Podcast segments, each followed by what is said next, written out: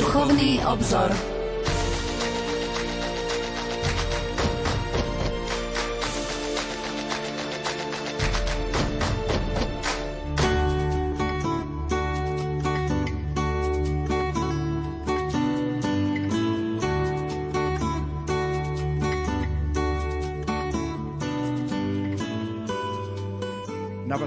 Katolíckej rozhlasovej stanice vysielame reláciu Duchovný obzor. Našim hostom je profesor Anton Adam, ktorý prednáša v kňazskom seminári svätého Gorazda v Nitre a je kňazom Bansko-Bystrickej diecézy. Pán profesor, prajem požehnaný novembrový večer.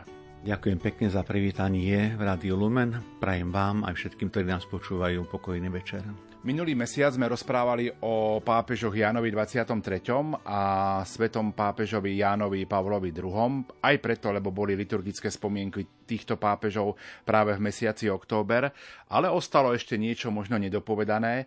Ako vnímate úlohu a úlohu týchto pápežov, lebo dnes budeme rozprávať aj o pápežovi Pavlovi VI, Jan 23., Pavol VI, Jan Pavol I, Jan Pavol II, pápež Benedikt XVI a pápež, súčasný pápež František. Dá sa povedať, že sú to pápeži, ktorí idú v línii do Vatikánskeho koncilu. Tí dvaja prví, to znamená svätý Jan 23. a svätý Pavol VI sú špecificky práve v tom, že prvý začal koncil roku 1962 a Pavol VI v tomto koncile pokračoval s veľkým nasadením. Svetý Jan Pavol II uvádzal mnohé závery Vatikánskeho koncilu do praxe, predovšetkým bol to katechizmus katolíckej cirkvi. Pochopiteľná vec, aj krátky pontifikát predtým Jana Pavla I. bol tiež vlastne v takej línii Vatikánskeho koncilu, pretože v danej chvíli v situácii tomu tak nemohlo byť ani iným spôsobom. Jan Pavol I, aj keď bol na papeskom stolci naozaj iba krátkých 33 dní, tak dokázal, že má cítenie s církvou, otvorené pre církev, čo bolo veľkým a je veľkým ovocím Vatikánskeho koncilu. Nož a pravda, že ak hovoríme o pápežovi Benediktovi XVI či Františkovi, pápežovi týchto dní, tak e, sledujeme, že navezujú na prácu, na myšlienkové sledy e, predchodcov. Cez Jana Pavla II. znovu sa môžeme vrátiť Pavlovi VI. a Jánovi 23 tá kontinuita je evidentná. Osobne som presvedčený, že je to kontinuita, ktorá v dejinách cirkvi zostane veľmi významnou, preto lebo to, čo začal druhý Vatikánsky koncil, tak sledujeme v linii týchto pápežov aj do súčasných dní, že sa usilujú naplniť nie preto, že by zviditeľnili nebodaj seba, ale preto, aby naplnili práve posolstvo cirkvi, ktorá je tu pre všetkých a chce ohlasovať evanílium aktuálne každému človeku týchto dní. Môžeme povedať aj to, že pápeži 20. storočia boli osobnosťami pre danú dobu, ktorej žili a pôsobili? No pochopiteľná vec, že áno, boli to veľké osobnosti. My sme pár desiatok rokov od ukončenia ich života či pontifikátu, a keď sa snažíme mnohé veci shodnocovať a hodnotiť, tak to sú iba také chabe pokusy, pretože historické danosti vyžadujú si neraz podstatne väčší časový odstup a znovu aj v tomto prípade som presvedčený, že o niekoľko desiatok rokov, možno ďalšie storočie, ukáže plnosti velikánov vlastne to 20. storočia. To je tak, ako keď v 20. storočí sme objavovali, povedzme, pápežov stredoveku. To stredoveku, ktorý bol v profánej spoločnosti nazývaný temný stredovek a pri tom živote cirkvi to bolo jedno krásne, hlboké obdobie. Možno teraz taká osobná otázka, pán profesor, sú vám blízky? Aj osobne možno, lebo vy ste skôr narodení, ja som zažil len pontifikát pápeža Jána Pavla II. a potom tých ďalších pápežov, ale vy ako skôr narodení ste určite počuli aj o, o tých predchádzajúcich pápežoch. No, mne sú blízky, už je mi blízky pápež Pius XII, pokopiteľná vec, pretože predsa len ten kontakt aj, aj životný, aj teologický sa viaže aj s týmto pápežom. Na potom tým, že venujem sa teológii už niekoľko desiatok rokov a často sa stretávam práve v tej teologickej vede, v teologickej skúsenosti práve s osobnosťami týchto pápežov, tak sú môj naozaj veľmi blízky. Každý možno iným spôsobom, ale naozaj som blízky. Tým skôr, že aj moje seminárne štúdia v kňazskom seminári v Bratislave vlastne začali za pontifikátu pápeža Pavla VI. Zažil som teda krátky pontifikát Jana Pavla I., potom prišiel Jan Pavel II, No a moja kňazská cesta ďalej naozaj je naplnením pontifikátov, či už je to Benedikt XVI či František, pápež František. Teda každý iným spôsobom, ale sú mi blízky, lebo v nich stále objavujem veľké bohatstvo a keď som pred chvíľkou spomenul určitú kontinuitu, v tom teologickom kontakte a kontexte sledujem krásne to prepojenie. Ani jeden z týchto pápežov nezačína na zelenej lúke, využíva veľmi pozitívnym spôsobom to, čo začal predchodca, predchodcovia a to je bohatstvo, ktoré je nielen pre mňa obohatením ako pre teologa, pre kňaza, ale je to obohatením aj pre našich veriacich. Preto je dobre, keď e, aj naši veriaci majú možnosť trošku sa oboznámiť s postavami týchto pápežov. Pretože keď sa slaví spomienka v liturgii cirkvi, tak tam nie je tak veľa miesta, priestoru na nejaké hĺbšie alebo širšie informácie. Ale táto relácia, duchovný obzor, naozaj nám poskytuje dostatok priestoru, preto aby sme aj našim poslucháčom predstavili tieto osobnosti a ponúkli aj to duchovné, aj také ľudské bohatstvo týchto ľudí. Profesor Anton Adam je našim hostom v relácii Duchovný obzor. Pokojný dobrý večer a ničím nerušené počúvanie vám zo štúdia Rádia Lumen Prajú. Aj majster zvuku Marek Rimovci, hudobná redaktorka Diana Rauchová a moderátor Pavol Jurčaga. Nech sa vám príjemne počúva.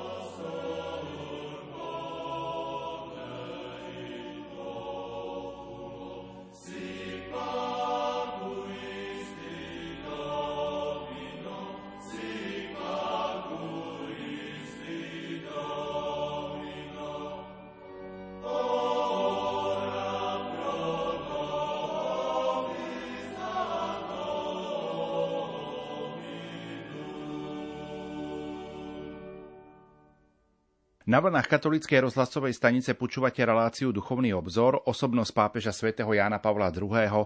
a svätého Pavla VI. To je naša dnešná téma. Naším hostom je profesor Anton Adam, ktorý prednáša v kňazskom seminári svätého Gorazda v Nitra je kňazom Bansko-Bystrickej diecézy.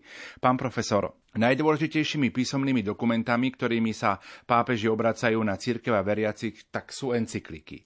Približme aspoň niektoré z tých, ktorých autorom je práve svätý Jan Pavol II. Predovšetkým chcem pripomenúť všetkým našim poslucháčom, že encyklika je to pápežský dokument, ktorý je okružným listom, ktorý pápež adresuje biskupom, kňazom, ale aj Božiemu ľudu, teda laikom celej univerzálnej cirkvi. Encyklika teda svoje duchovné posolstvo a keď hovoríme o dokumentoch Sv. Jana Pavla II, zaiste mohli by sme spomínať veľmi veľa, pretože počas pontifikátu vzniklo veľa iba encyklík, ale aj okružných listov iného charakteru. Ale spomeňme to, čo považujem za dôležité, aj keď je veľmi ťažko hovoriť, čo je viac alebo menej dôležité, pretože všetko má svoju váhu a všetko má svoj dosah. Ale myslím, že aktuálne aj pre túto dobu by som rád spomenul pápežskú encykliku o morálke Veritatis Splendor zo 6. augusta roku 1993, ktorej svätý Jan Pavol II zdôrazňuje závislosť človeka od Boha a od jeho zákonov a teda poukazuje na to, že človek ako Božie stvorenie má rešpektovať Boží zákon, Božiu normu. Teda nemôže byť človek sám sebe zákonodarcom, ale má naplniť to, čo mu Boh zveruje, čo mu Boh dáva. V tejto encyklike Jan Pavol II vystriha pred skepticizmom a vystriha k tomu, aby ľudia v snahe nejak obísť, v odzokách obísť Božie zákony, nerobili si ilúzie o svojich cestách, ktoré považujú za slobodné, pretože sloboda má ísť v pravde a je to pozvanie Jana Pavla II tej morálnej oblasti, v morálnej etike pestovať aj tú skutočnosť pravdy po svojich vzťahoch a vo svojom správaní a konaní. Druhá encyklika, ktorú rád spomeniem, lebo je to vždy aktuálna téma e, sociálnej práce, sociálnej spravodlivosti, postavenia robotníkov, práv robotníkov, tak tejto téme sa venoval pápež Jan Pavol II v encyklike o ľudskej práci z roku 1000 981 Laborem Exercens a podobne bola vydaná aj sociálna encyklika Solicitudo Rei Socialis. Je to encyklika, ktorá bola vydaná pri 20. výročí encykliky Populorum Progressio. A takisto ešte spomeňme encykliky Centesimus Anus, to bola encyklika vydaná k tému výročiu encykliky Rerum Novarum Leva 13., ktorý, ako vieme, tiež sa zasadzoval za sociálne otázky, za práva robotníkov. A v tomto kontexte povedzme, tak ako je, aj keď sa cirkvi nie len v minulosti, aj dnes často vyčíta akési otrnutie od života, tak aj pápež Jan Pavol II v kontexte či už e, s predchodcom dávnejším Levom XIII či Pavlom VI jasne deklarujú, že sociálna otázka, sociálne práva pre církev boli a sú vždy rovnako dôležité podstatné. V tomto smere kritici mlátia prázdnu slamu a bolo by dobre, keby aj tí, ktorí chcú kritizovať církev a niektorí, ktorí radi, radi veľmi často robia, keby boli oboznámení s tým, čo skutočne církev produkuje a potom, aby sa vyjadrili adekvátnym spôsobom ono, keď sa jedná otázky církvy, tak žijeme také časy, že tu pomaly každý odborník na církev a Slovensko je tým naozaj špecifické. Všetci vedia všetko o církvi, všetci už ju poznajú. Podľa svojho názoru, pravda, že aj toto je vlastne téma týchto dní, ktoré aktuálne žijeme. Jan Pavol II nie iba rozprával, zasadzoval sa ako pápež, ako hlava církvy, ako človek, aj za práva žien, a dôstojnosti žien, ale zdôrazníme na základe Božího zákona. Teda nie na základe nejakých práv, ktoré požaduje tento svet, ktorý uniká od Božej normy, od mravného zákona, od morálky, ale dôstojnosť ženy ako človeka, ktorý je stvorený na Boží obraz a má svoju dôstojnosť, a tejto dôstojnosti sa má napomáhať tak, že voči ženám rovnako sme spravodliví a považujeme ženu za rovnocenú spoločníčku v živote celej spoločnosti. Je zaujímavé, že tento svet, aj politici tohto sveta radi kritizujú církev, ale tento svet ani naša slovenská spoločnosť nedokázala ešte poriešiť, aj povedzme rovnoprávnosť žien bola aj v tom, že budú mať za rovnaké práce, za rovnaké výkony práce, rovnaké mzdy ako muži. Takže môžeme o tom debatovať, ale toto nie je téma duchovného obzoru, len iba na margo toho, kde sa církev nachádza. Teda áno, dôstojnosť ženy, dôstojnosť človeka, dôstojnosť práv. Ďalej vieme, že naša katolická viera je nadprudzené povaj, pokopiteľná vec, pretože sa otvárame pre Boha, ktorý je absolútne väčšie bytie. Ale Jan Pavol II v encyklike Rozum a, a viera jasne deklaruje a ukazuje, že to, čo je predmetom našej viery, nie je proti rozumu a že môžeme a aj vieme dávať do súladu prejavy viery s našim rozumovým chápaním. V jeho takým, v jeho hlavnom zámere, a myslím, že bola to aj jeho veľká túžba, o ktorej sa vie, Jan Pavol II túžil previesť církev do nového milénia, teda do 3. tisícročia. S Božou pomocou a vďaka Božím zámerom sa mu to nie, že podral sa naplnilo a keď e, bola príprava na nové milénium, vydal apoštolský list na Prahu nového milénia, pričom zdôrazňuje, že aj v tom novom tisícročí sa všetko má odvíjať od Krista, byť zakorenený Kristovej láske. V tomto apoštolskom liste na Prahu nového milénia píše, citujem, nie nezachránia nás slovné návody, ale osoba. Teda najvyššou prioritou pre Jana Pavla II. nezohráva slovo, ktoré rezonuje, ale osoba, ktorá má byť svetou. Ježiš pozval všetkých nás k svetosti, k dokonalosti života. Buďte dokonali, buďte svetí, ako aj ja váš, pán som svetý. A to je cesta, ktorú máme nasledovať, ktorú, ktorú máme kráčať a aj nové tisícročie povoláva kresťanov k dokonalosti života. Apoštolom Ježiš pripomenie, vy ste svetlo sveta, vy ste sol zeme.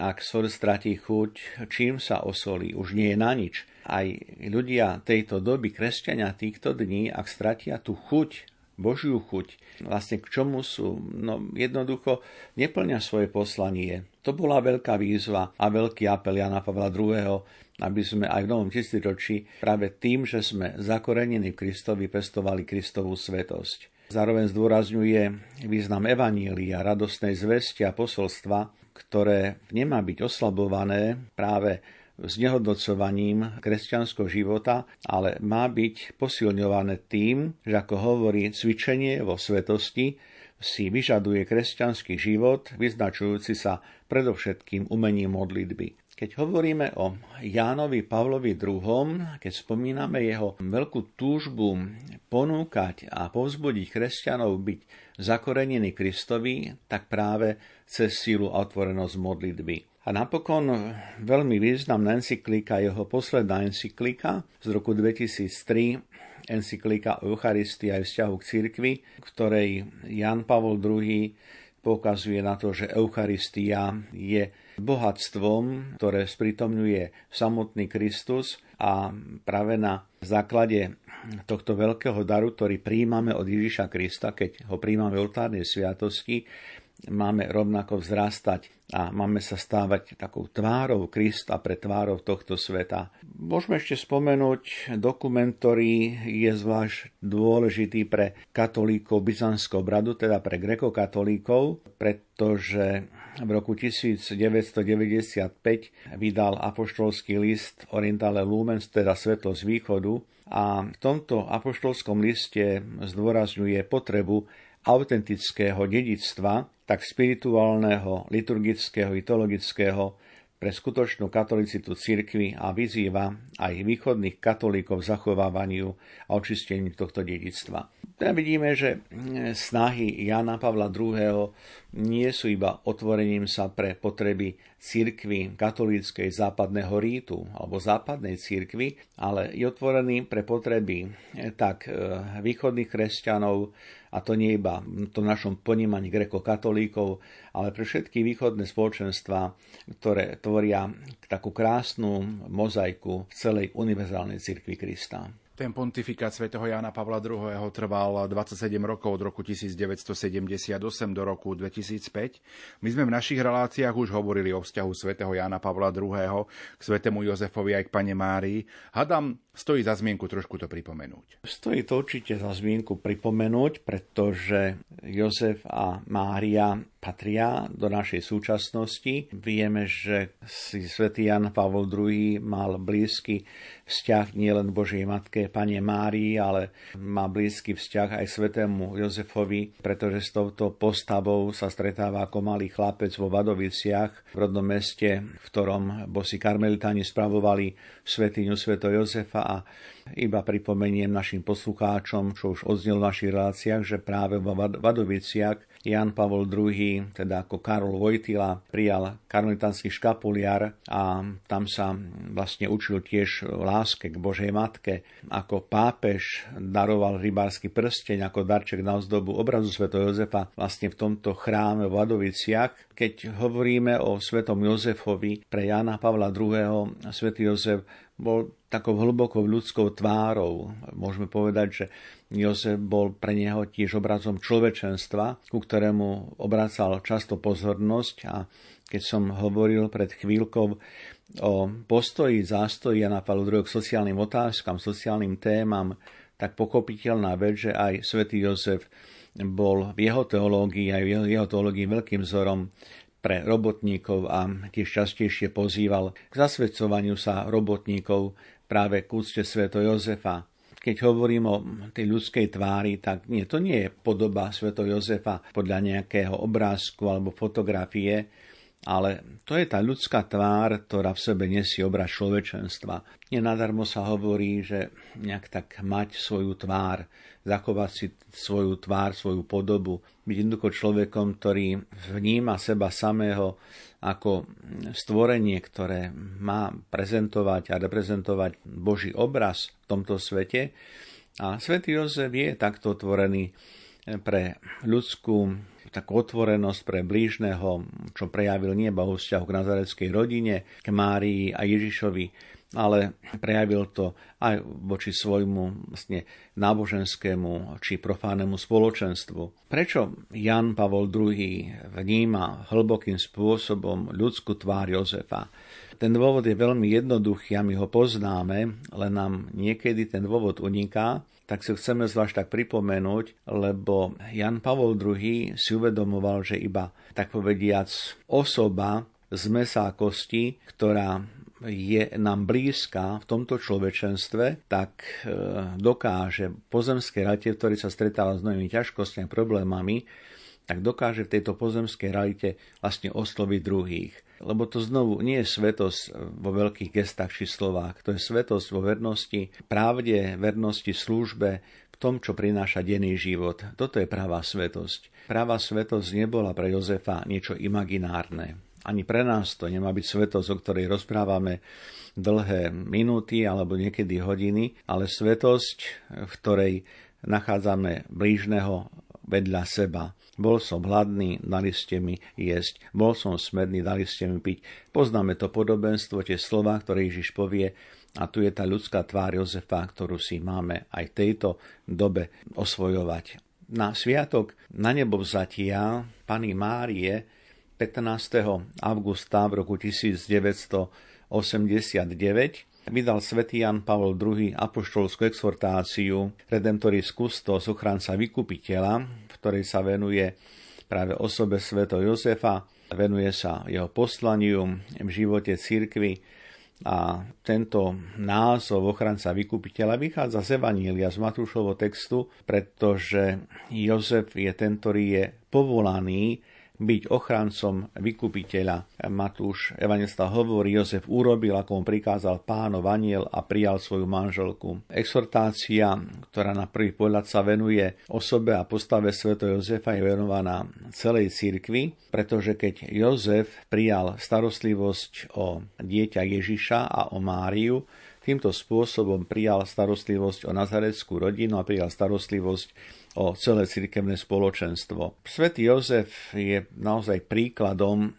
ako kresťan v každej dobe, aj tejto súčasnej, môže objavovať svoju identitu práve pri Kristovi. Jozef je ten, ktorý je blízko pri Kristovi jeho pestúnom, je blízko Pane Márii, je jej manželom, teda tvorí nedelnú súčasť nazareckej rodiny a Jozef aj z tohto dôvodu je nielen patronom cirkvy, ale je aj patronom našich kresťanských rodín, aby sme si uvedomovali, že on je taký hlboký obraz toho, akými môžeme a máme byť, ak žijeme spoločenstvo s Kristom. Tak ako svätý Jozef mal účasť na Božom tajomstve, na tajomstve, ktoré zdieľa s Máriou, ale znovu on iným spôsobom ako Mária tak nech je to pozvanie aj cez pápeža Svetojana Pavla II. v osobe Sv. Jozefa odkrývať a na novo objavovať tiež to naše tajomstvo, ktoré je skryté v Bohu, o ktorom Boh vie a Boh v tomto tajomstve nás privádza plnosti nášho života. Pokiaľ rozprávame o svetom Jánovi Pavlovi II, môžeme ešte pripomenúť jednu významnú udalosť, pretože počas druhého Vatikánskeho koncilu v roku 1964 21. novembra bol prijatý titul Pany Márie Matky Církvy to bolo v čase, kedy bola prijatá aj samotná konštitúcia Svetlo národov Lumen Gentium a vieme, že svätý Jan Pavol II si nielen osvojil náuku o Pane Mária dôsledne uskutočňoval a práve je to vo vzťahu so svätým Jozefom. My sme možno boli zvyknutí v minulosti viac zdôrazňovať prítomnosť Pany Márie v diele spásy, v dejinospásnom poslaní Ježiša Krista, ale aj vďaka Jánovi Pavlovi II sa prehlbuje toto naše poznanie o prítomnosť Sveto Jozefa, ktorý je súčasťou, ako som spomenul, Božieho tajomstva. A je dobre to pripomenúť znovu aj v situácii, kedy Jan Pavol II s veľkou pozornosťou duchovného pastiera povzbudzoval Boží ľud práve vnímať, prijímať Máriu ako matku nášho pána a ako tú, ktorá sa stala matkou církvy preto, lebo to je tajomstvo, ktoré súvisí so stelením Božieho Syna, s prijatým materstvom a s prijatou službou, ktorú Mária v živote církvy a v živote viery plní. Keď svätý Jan Pavol II sa vyznáva zo svojho vzťahu k Márii, pripomína nám to aj v encyklike Redentoris Mater, teda Matka Vykupiteľa, z 25. marca 1987, keď na jednej strane koncentruje pozornosť na osobe Pany Márie, no na strane druhej vyzdvihuje jej materský príhovor a službu orodovania. Mária je tá, ktorá nás privádza k Ježišovi a keď hovoríme o tomto poslaní Božej Matky, tak ešte znovu sa povzbuďme tým, že tá naša púť, putovanie k väčšnosti je sprevádzaná rovnako materskou starostlivosťou Pany Márie, ako aj starostlivosťou Sv. Jozefa, patrona katolíckej cirkvi. My si v tejto chvíli opäť trochu zahráme a po pesničke budeme v našom rozprávaní pokračovať.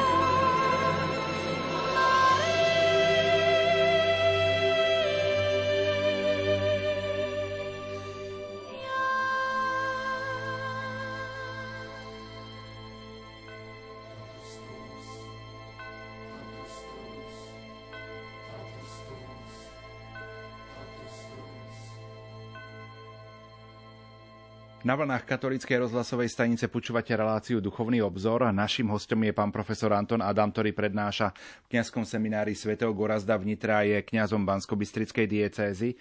Pán profesor, dôležité miesto v novodobých dejinách cirkvi má aj postava svätého pápeža Pavla VI. Tak poďme pripomenúť našim poslucháčom významné dáta jeho života. Nedá sa predstaviť osobnosť pápeža Pavla VI bez vzťahu k Jánovi 23. a bez toho, že by sme nevnímali to hlboké prepojenie, ktoré Ján Pavol II na pápeža Pavla VI má. Už som to naznačil, a ešte sa k tejto téme vrátim. Keď hovoríme o postave osobe pápeža svätého Pavla VI, pripomeňme si naozaj niektoré životopisné dáta pre osvieženie, povzbudenie. Pripomínam, že sa narodil v Taliansku v dedinke koncesio 26. septembra roku 1897 ako druhý syn v rodine váženého advokáta, obchodníka, vydavateľa aj šéf-redaktora katolického denníka.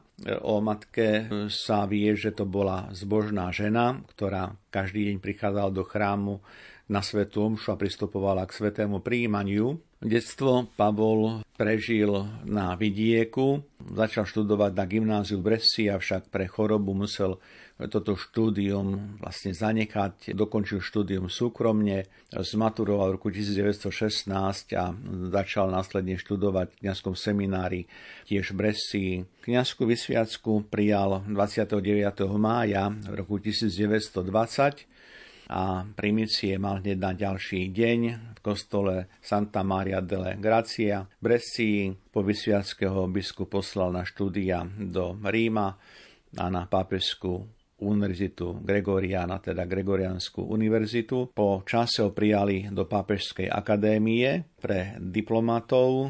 Po skončení tohto štúdia bol vyslaný ako tajomník nuncia do Varšavy, avšak po niekoľkých mesiacoch, keďže mal chatrné zdravie, tak ho z o jeho zdravie z Varšavy stiahli naspäť do, do Ríma. Od roku 1922 pôsobil v papeskom štátnom sekretariáte. 13. decembra v roku 1937 sa stal asistentom štátneho tajomníka a v novembri roku 1954 bol vymenovaný za štátneho potajomníka. Ďalšie udalosti už sú späté s biskupskou vysviackou 1. novembra v roku 1954 bol vymenovaný za milánskeho arcibiskupa a do úradu nastúpil 4. januára roku 1955 a od začiatku bola blízka nielen duchovná starostlivosť, čo je mu zverené stádo zverený Boží ľud, ale mu bola blízka znovu aj tá téma sociálnej otázky. On sám o sebe často hovoríval, že je vlastne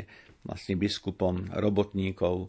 A tak to aj bolo. O 4 roky neskôr, 8. decembra roku 1958, ho pápež Ján 23. po nástupe na pápežský stolec ako prvého vymenoval za kardinála.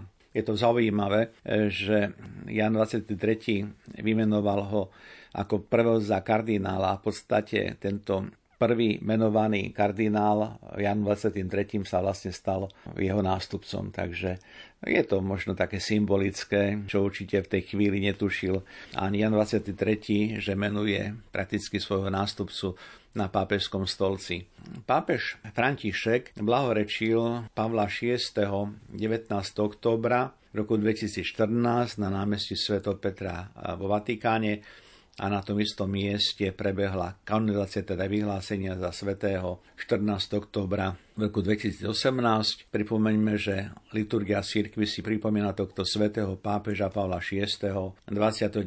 mája, teda deň jeho kňazskej vysviacky. Ako vieme, pápež Pavol VI sa stal nástupcom práve pápeža Jana 23., ktorý ho menoval za kardinála ako prvého po svojom nástupe. Ináč, pán profesor, boli si blízky Jan 23. a kardinál Montini? Oni boli si si blízki, ale tá blízkosť bola predovšetkým v tom intelektuálnom nasadení, čo vidno aj z toho, že Pavol VI po smrti Jana 23. veľmi dlho neuvažoval o tom, či pokračovať v konci alebo nie, pretože pokopiteľná vec, že rozbehnutý koncil Jan 23. stihol završiť prvé zasadnutie a potom si ho pán povolal a povedzme to tak, bol to rozbehnutý vlak, bolo ho možné zastaviť. A mnohí skeptici očakávali, že Pavol VI nebude mať odvahu pokračovať diele, ktoré nie je jeho započatým dielom. A v tom ja vidím takú veľkú aj intelektuálnu zrelosť, ale aj takéto intelektuálne zblíženie týchto dvoch ľudí, pretože Pavol VI doslova do písmena naskočil, nasadol na tento rýklik a netvoril niečo nové, pokračoval vyslovne v línii svojho predchodcu Jana 23. Ako je známe, tak e, Pius XII mal myšlienku zvolania koncilu, keďže mal vysoký vek, tak e, už do toho nešiel, ale v konečnom dôsledku ani Jan 23. pri začiatku pontifikátu nebol práve najmladší a začať koncil týchto rozmerov bol naozaj veľmi ľudský odvážne dielo, hovorím ľudsky, pretože aj Jan 23. aj Pavol VI si uvedomovali a mali vedomosť, že je to Božie dielo a dielo Ducha Svetého. Takže by som práve do tejto roviny takéhoto teologického zblíženia dal tieto dve postavy, tak Pavla VI ako Jana 23. Ktoré aspekty pontifikátu svätého pápeža Pavla VI je možno potrebné v tejto chvíli aj v tejto relácii vyzdvihnúť? Áno, pripomeňme, alebo som to povedal, že Pavol VI začína pontifikát eh, po smrti Jána 23. konkláve, ktoré sa zišlo po smrti Jána 23. bolo, bolo veľmi krátke. Hovorí sa, že to, že to bolo jedno z najkrajších konkláve v dejinách církvy. Veľmi skoro bol zvolený Pavol za Petrovho nástupcu a bolo to 21. júna 1963. Bolo spomenuté, že tento pontifikát vlastne začína v čase trvania do Vatikánskeho koncilu. Pavol VI považoval za samozrejmosť a zároveň za nevyhnutnosť pokračovať diele koncilu a v započatej práci a bol to práve Pavol VI, ktorý mal veľký podiel a má veľký podiel na tom, že tie ďalšie dokumenty, ktoré vschádzajú z Vatikánskeho koncilu, boli konštituované a v zásade bola naplnená aj nejak tak časová os, pretože predsa len koncilovcovia už um, pri prvom zasadnutí mali určitú víziu tém aj spôsobov, ako budú napredovať na tejto ceste konzultácií a tvorenia dokumentov a Pavol VI sa veľmi dobre sostil svojej úlohy. Čo sa týka pontifikátu, ja sa ešte ku koncilu vrátim, ale pýtali ste sa, ktoré aspekty možno vystvihnúť v pontifikáte Pavla VI tak um, pripomeňme, že už o rok na to v ďalšom roku, po začiatku pontifikátu v roku 1964, vykonal svätý pápež Pavol VI prvú pútnickú cestu do Svetej Zeme, kde sa 5. januára stretol s ekumenickým patriarchom Ategarásom I, čo bolo historicky veľmi dôležité. Z pohľadu ekumenizmu bolo to stretnutie, ktoré prinieslo naozaj veľké a myslím si, že aj také trvalé ovocie v zblížení práve vlastne konštantinopolskej církvy a, a, a katolickej církvy v záujme ekumenizmu Pavol VI usporiadal tiež stretnutie s kanterburským arcibiskupom Michaelom Ramsesom v Ríme 24. marca v roku 1966 a opätovne sa stretáva s starihradským patriarchom Ateganarosom I 25. júla 1967 najskôr v Istambule a potom aj 26. októbra 1967 v Ríme. Pavol VI okrem cesty do Svetej Zeme absolvoval iné pastoračné cesty, spomeniem Filipíny, Austráliu, Indonéziu, Samovu, Hongkong, Irán, Sri Lanku. Jeho cesty viedli do, do Indie. Je známe, že vôbec ako vlastne prvý pápež e, predniesol svoj prejav na pôde Organizácie spojených národov a vzbudil veľký záujem svetovej verejnosti, pretože nehovoril iba ako katolický e, biskup, ako pápež katolíckej cirkvi, ale sa naozaj prihovoril v tomto pléne jednoducho ako človek, ktorý vníma situáciu tohto sveta a vníma aj stav spoločenstva v tomto svete. Ešte môžeme spomenúť, že Pavol VI zrušil index zakázaných kníh a názov Svete ofícia inštitúcie rímskej zmenil na Kongregáciu pre náuku viery. Ja snad ešte k tomu mala poznámočka, ktorú vnímam ako dôležitú, keď hovorím, že Pavol VI zrušil index zakázaných kníh, lebo pri raz jednom rozhovore, alebo to na takom vedeckom pléne diskusii zaznela otázka, či teda ak Pavol VI zrušil index zakázaných kníh, či môžeme čítať všetko? No čítať všetko. Pavol VI to zrušil preto, lebo vníma, veľmi citlivo vnímal pozíciu poviem to tak veľmi jednoducho, zdravého ľudského úsudku. A človek má aj pri výbere literatúry mať taký zdravý úsudok, siahať po tom, čo jednoducho ho obohacuje, čo ho môže povzbudiť. A keď hovorím o knihách, tak pre túto dobu, ktorá je dobou digitalizácie, ktorá je dobou nových vymožeností, tak určite, že uvážlivo mám pristupovať k voľbe, či už je to program televíznej obrazovky, či sú to webové stránky internetové.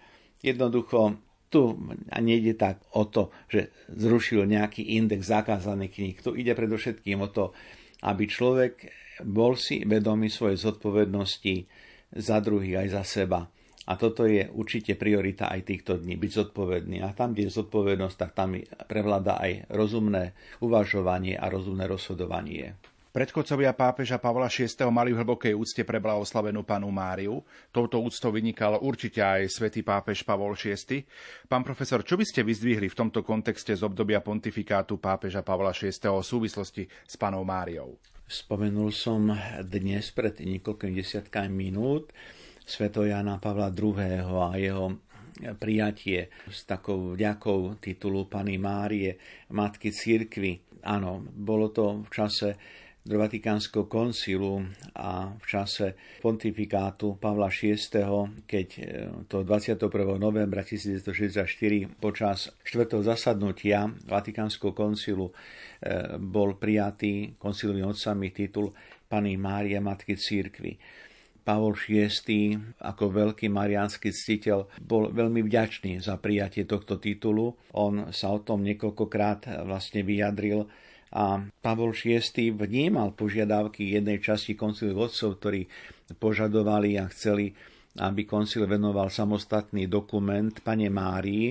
Na strane druhej predsa len to konečne finálne usporiadanie dokumentu Svetlo národov Lumen Gentium vlastne prijalo ako 8. kapitolku pojednanie o Pane Márii, takže koncil vyriešil tému Pany Márie v rovine ekleziológie, v rovine církvy.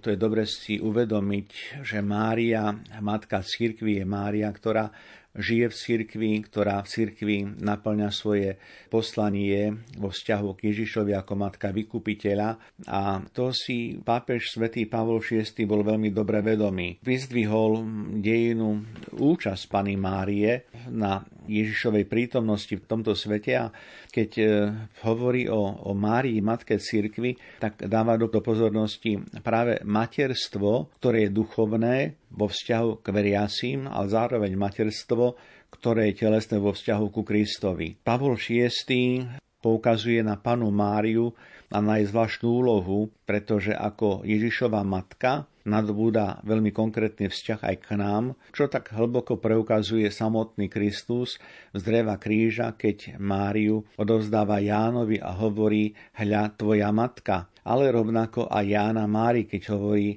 matka hľa tvoj syn. Evanílium pripomína, od tej chvíle si učeník vzal sebe, teda Božiu matku my môžeme povedať, že áno, od tej chvíle, od ukrižovania, od dreva kríža, Ježiš nám Máriu tiež zveruje, ale aj my sme zverení Márii. To je ten vzájomný vzťah, ktorý máme a ktorý máme ďalej rozvíjať. Pavol VI hovorí, že duchovné materstvo Pany Márie je pravda, ktorú máme prijať nie preto, že je ohlasovaná, pretože je bytostnou súčasťou nášho vzťahu k Ježišovej matke. Pre pápeža svätého Pavla VI.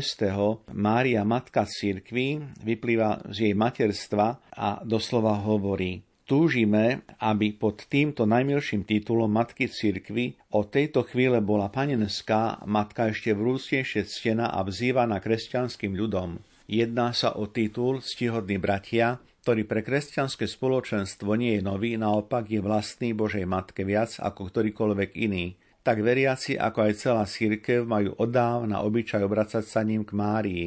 Tento titul patrí k podstate mariánskej zbožnosti, keďže nachádza svoje zdôvodnenie v samotnej hodnosti matky vteleného slova. A potom, čo sme si pripomenuli, predstavili vzťah Pavla VI. k Márii a k prijatiu titulu Matky Církvy, spomeniem ešte významný veľmi hlboký marianský dokument, ktorý pochádza od Pavla VI.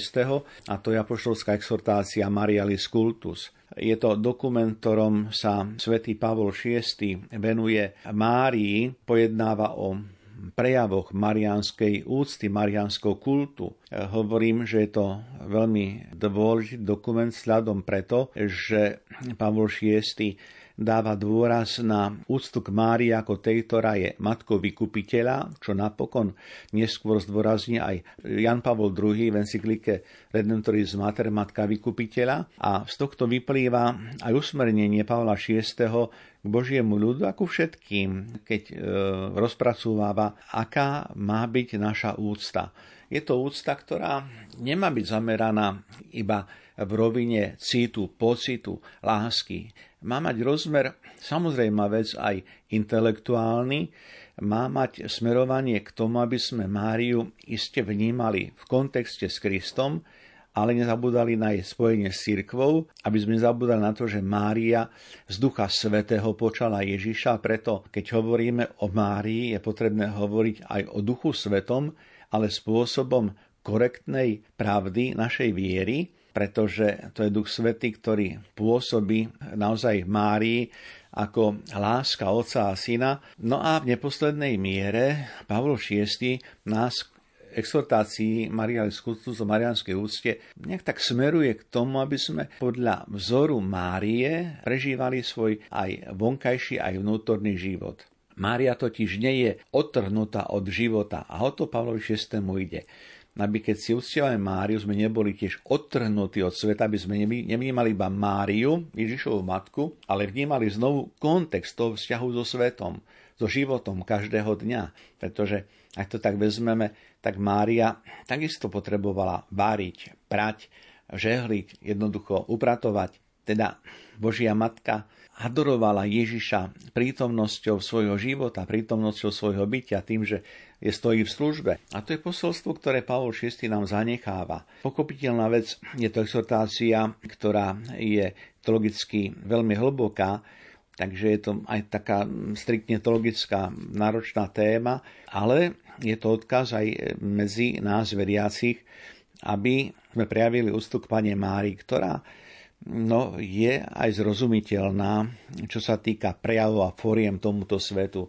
Pretože ak pestujeme nezdravú úctu k Mane Márii, ktorá zabúda na to, že primárnym objektom úcty aj marianskej úcty je Kristus, tak potom sa stáva že takáto prehnaná úcta spočívajúca iba na pocitoch e, sa stáva ťažko zrozumiteľnou a veľmi často býva aj odmietnutá v tejto dobe. A že je to dokument, ktorý má svoju váhu, dosvedčuje realita keď sledujeme mariánske príhovory, vôbec mariológiu pápežov Jána Pavla II., Benedikta XVI., pápeža Františka, tak my s týmto dokumentom sa u všetkých týchto pápežov stretneme a dokonca aj pápež Jan Pavol I počas svojho krátko pontifikátu mal priestor na to, aby sa dotkol tohto dokumentu Pavla VI. Takže Pavol VI o marianskej úste a ostatní pápeži oslovenie, ktoré iste smeruje aj k nám.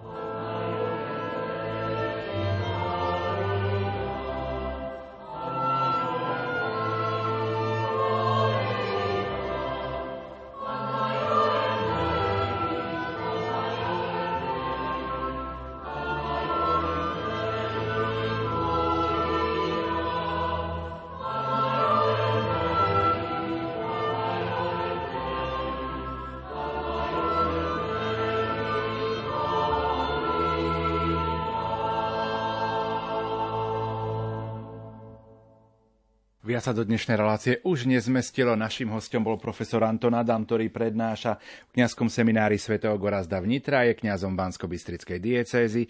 Nuža za pozornosť vám tejto chvíli ďakujú majster zvuku Marek Rimovci, hudobná redaktorka Diana Rauchová a moderátor Pavol Jurčaga.